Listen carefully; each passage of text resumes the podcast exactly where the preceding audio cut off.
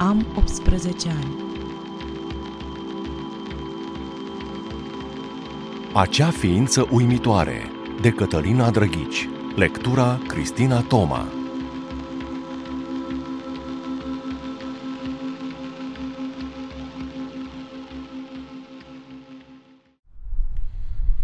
Ți-a spus că ar trebui să scrii o povestire despre acea ființă uimitoare care te-a schimbat, care te-a marcat pentru totdeauna.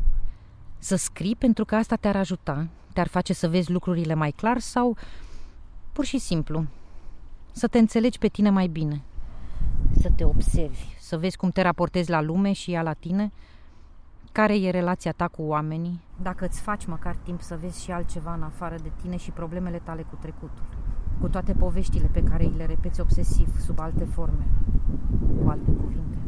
Te oprești. Îți dai seama că și discursul ăsta pe care ți-l spui iar și iar în cap e al lui și te întrebi a nu știu câta oară plus toate celelalte dăți în care te-ai întrebat de când v-ați văzut dacă efectul orelor petrecute împreună e benefic. Când ai închis azi ușa după el, te-ai așteptat să te simți ușurată, să scapi de povara pe care tot singură ți-ai imaginat-o stându-ți pe umeri. El s-a oprit în prag cu un picior afară și unul înăuntru și a zâmbit în felul ăla care acum ceva timp te făcea să rămâi prinsă ca într-o buclă temporală în procesul reamintirii fiecărui detaliu, al orelor petrecute împreună. Acum zâmbetul îți este indiferent, așa îți spui. Poate l-ai văzut așezat de prea multe ori acolo, pe fața lui, cu câteva riduri fine doar în colțurile ochilor, cu câteva fire atârnându-i răzlețe pe frunte, cu toate că pare că sunt așezate de cineva mereu în aceeași poziție, cu ochii privindu-te fix din spatele ochelarilor. Arată incredibil de bine. Îți spui, a nu știu câta oară. Poate ar trebui să mai cer o părere. Îndrăznești să te gândești câteodată. Poate sunt subiectivă. Poate am ochii doar pentru el. Poate. Te oprești ca să te întorci tot la el. Dar te minți că acum e despre tine, că ți-a zis, că ți-ar fi de folos să scrii despre acel cineva cum n-ai mai întâlnit înainte sau după și acum îți spui că poate are dreptate, că în fond în felul ăsta te-ai ajuta, că ar fi un exercițiu prin care te-ai îndepărta puțin de povestea asta nebună și ai avea timp să te mai gândești și la tine.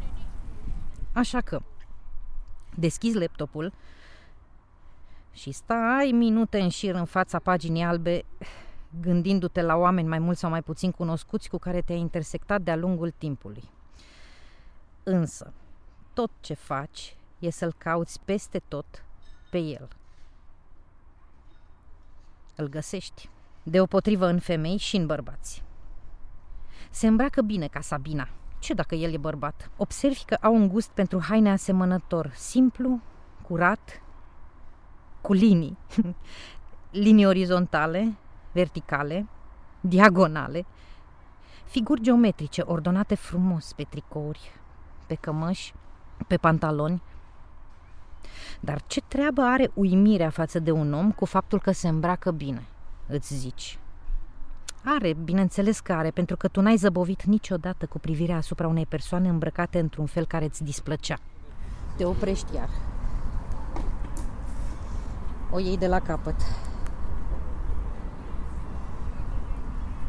Persoană uimitoare. Poate fi tipul ăsta, care te-a căutat câteva zile în lista cu oameni care anunțaseră că merg la evenimentul de pe rooftop. Când l-ai văzut cum te țintea cu privirea, dar n-ai vrut să-l bagi în seamă. Ca la câteva zile să-ți scrie și să-ți spună cum te-a găsit. Perseverența poate face dintr-un om banal un om uimitor. Poate, bineînțeles. Dar apoi îți reamintești că și el ți-a scris vreo două luni înainte să-ți ceară să vă vedeți, deși asta urmărise de la început. Îți trimitea filme bune, muzică bună. Uite, ceva care să te ajute să înveți mai cu spor pentru examenul meu. Nu știa nimeni că vă vedeți. Îți dai seama ce ar ieși dacă ar afla conducerea că mă văd cu o studentă. Niciodată nu ai îndrăznit să te gândești ce ar ieși pentru că nu avea rost. Era el acolo să ia deciziile, toate deciziile și pentru tine. Iar te-ai întors la el. Iar te oprești. Trebuie să te oprești. Te gândești la bunica ta. Ea ar trebui să fie o femeie uimitoare. O ființă uimitoare. A răbdat toată viața lângă un om despre care știa de la început că nu o iubește. Și a făcut toți copiii ăștia pe care oricum mai mult ea i-a crescut. Îți amintești cum ți-a plâns în brațe ultima dată când ai văzut-o vie? Când știa că oricum nu mai are mult și și-a permis să fie vulnerabilă. Îți amintești că te-ai dus ultima dată la mormânt și ți-ai permis și tu să fii vulnerabilă. Ai plâns până nu ai mai putut căzută în genunchi. Apoi te-ai ridicat și ai ieșit pe poarta cimitirului ca și cum nu se întâmplase nimic. În fond așa ai fost mereu. Te-ai mințit puțin câte puțin. Dar și amintirea asta cu bunici te întoarce tot la el. La seara aia în care stăteați amândoi în pat, tu sprijinită de o pernă și el cu capul culcat pe tine și vorbeați despre cum bunica te-a crescut câțiva ani, pentru că maica ta era mereu ocupată cu munca și el îți povestea cum bunica lui l-a crescut toți anii, pentru că maica sa nu fusese niciodată casnică, pentru că lucra în oraș și pentru că venea să-l vadă doar la sfârșit de săptămână. Îți dai seama că te-ai întors iar la el. Că orice ai face, te întorci mereu la el. Că, frate tu, nu poate fi acea ființă uimitoare pentru că oricum are aceleași mâini ca ale lui. Că tipul care te-a oprit la metrou și ți-a făcut pe fugă niște fotografii fiindcă l-a inspirat vibe-ul tău, nu poate fi acea ființă uimitoare. Pentru că, din nou, și el ți-a făcut fotografii pe fugă și pe îndelete. Că fata excentrică. I-ai zis excentrică atunci. Apoi i-ai zis că e stupid să cataloghezi oamenii în felul ăsta, cu părul verde deschis, îmbrăcată în vreo 10 culori, cu tricoul ăla făcut franjuri, cu buza de jos plină de piercinguri, de te-ai întrebat cam cât de greu e să mănânce, cu tatuaje pe ambele brațe și cine știe, poate și pe restul corpului.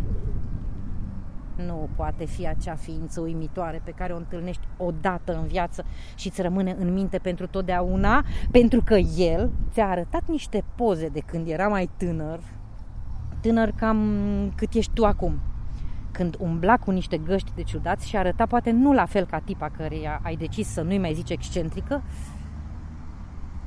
dar pe aproape tot încercat de-a lungul timpului să-ți explici de ce, cum, în fond, nici măcar nu se încadra în tiparul celor cu care ai fi acceptat să te vezi în mod obișnuit. Dar ai creat un tipar nou, un tipar pentru el, un tipar unde nici nu mai încăpea altcineva. Apoi ai început să raportezi toate celelalte tipare, preconcepții, idei la ăsta nou pe care îl crease și anume. Nici nu ai realizat când s-a întâmplat, iar apoi a fost deja prea târziu.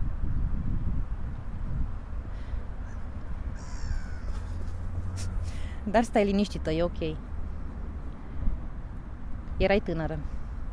O fată de 18 ani care și-a pierdut capul pentru unul de 40. Ți-a zis cineva că tipul care te are pentru prima dată rămâne acolo pe viață și el te-a avut. La început te-ai opus, ți era teamă și parcă nu ai fi vrut să fie chiar cu el. Știai că nu e safe, că nu e normal. Că nu așa se face. Ai știut că e ceva greșit încă de la început, dar a făcut el în așa fel încât să ți se pară altfel te-a liniștit. Cu felul ăla al lui de a liniști, de a te liniști. Oare chiar te-a liniștit? Chiar a fost așa? O să fie bine. La un moment dat o să-ți placă. Poate nu prima dată, dar apoi o să-ți placă. Când i-ai zis că vrei să mai aștepți, te-a convins că n-ai de ce. Oricum uh, o să faci chestia asta mai devreme sau mai târziu. E bine să fie cu cineva care știe. Te scutești de o mulțime de riscuri. Habar n-ai despre ce riscuri vorbea. oricum te-a durut. Și oricum, mai târziu, ai aflat că luase și HPV.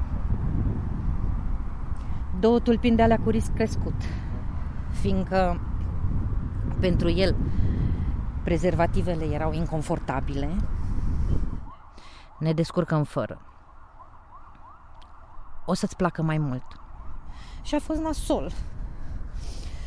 Fă-ți tu teste, eu n-am de ce. Bărbații n-au treabă cu chestia asta. Cine știe cu cine te-ai mai văzut tu? Nu te mai văzuse și cu nimeni. Dar ai umblat vreo 2 ani după de la un medic la altul. Pastile pentru imunitate, vaccin în 3 doze. Aia e. Ce să-ți fac? Dacă ți-a plăcut să o faci neprotejat. Cert e că te-a convins că e mai bine cum zicea el. Atunci și de fiecare dată după. Argumentul suprem a fost că oricum se termină semestrul ăsta, nu o să-ți mai fiu prof.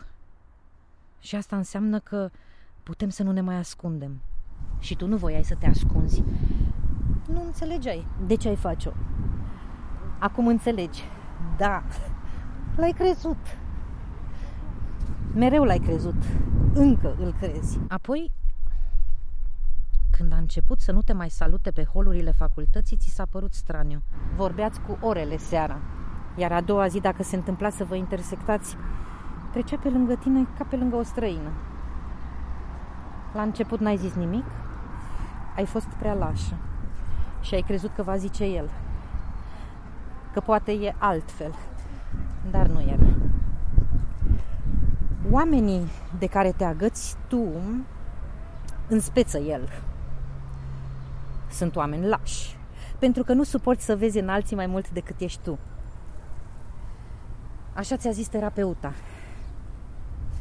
Terapeuta la care te-au trimis ai tăi forțat când le-ai zis că viața e de căcat și nu vrei să o mai trăiești. I-ai speriat. Cei drept și tu erai speriată, dar într-o zi l-ai întrebat totuși de ce. De ce ești ca inexistentă când trece pe lângă tine? De ce nu existi pentru el decât atunci când îți ciocăne la ușă și tu îi deschizi și el intră ca și cum locuiește acolo? El ți-a răspuns că așa e mai bine, apoi ți-a vorbit despre altceva. Ai înțeles oricum de ce e mai bine. Nu-ți plăceau oamenii care erau mai mult decât tine, dar că voiai sau nu, el era. Avea în plus niște ani pe care tu abia urma să-i trăiești. Și când ți-a zis că așa e mai bine, ai înțeles ce era de înțeles. Atunci ai început să te compromiți. Câte puțin. Să nu cumva să te acuzi că te-ai autodegrada. Că ai face din tine ceva ce detestasești dintotdeauna la alții. Uite, uite cum te-a pus să cauți acea ființă uimitoare. Și tu ai fost atât de naivă din nou să crezi că e despre tine. Și exercițiul ăsta e tot despre el. Dar ți l-a îmbrăcat frumos în discursul cu care te-ai obișnuit atât de mult încât ai ajuns să ți-l însușești.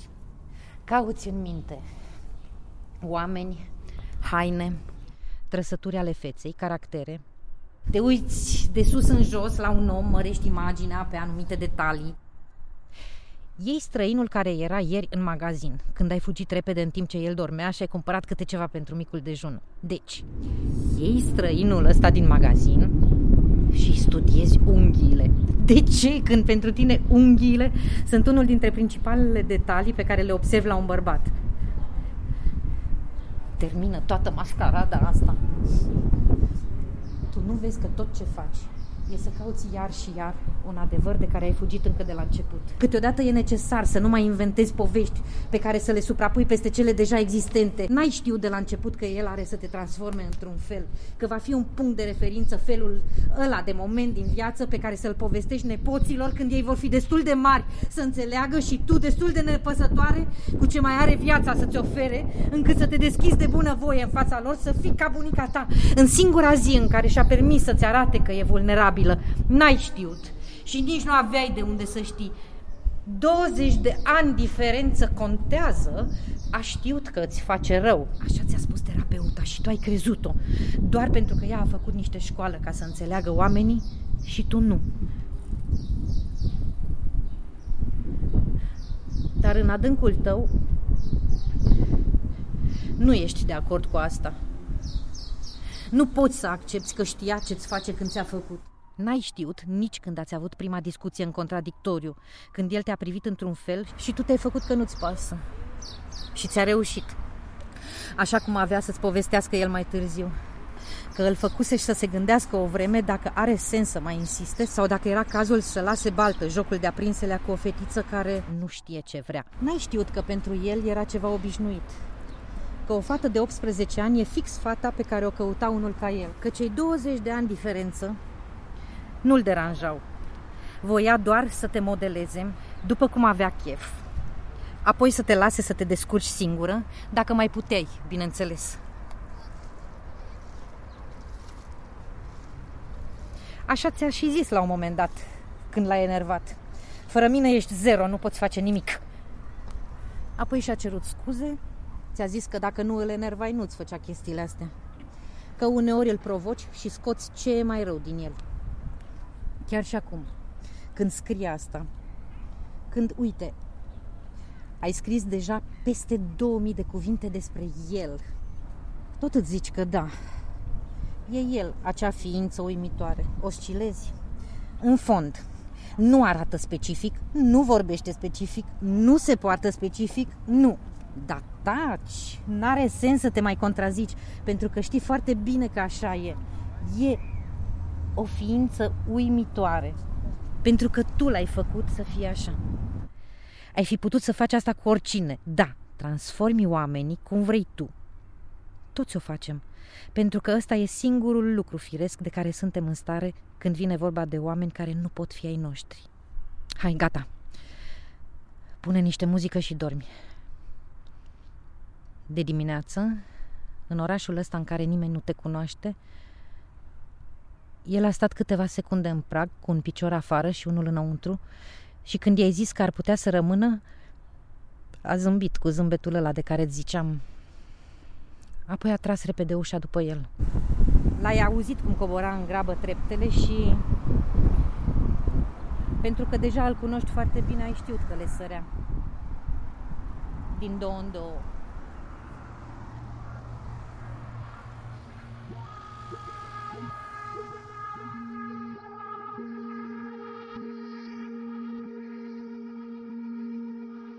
Am 18 ani este un proiect al Asociației Art No More, cofinanțat de Administrația Fondului Cultural Național.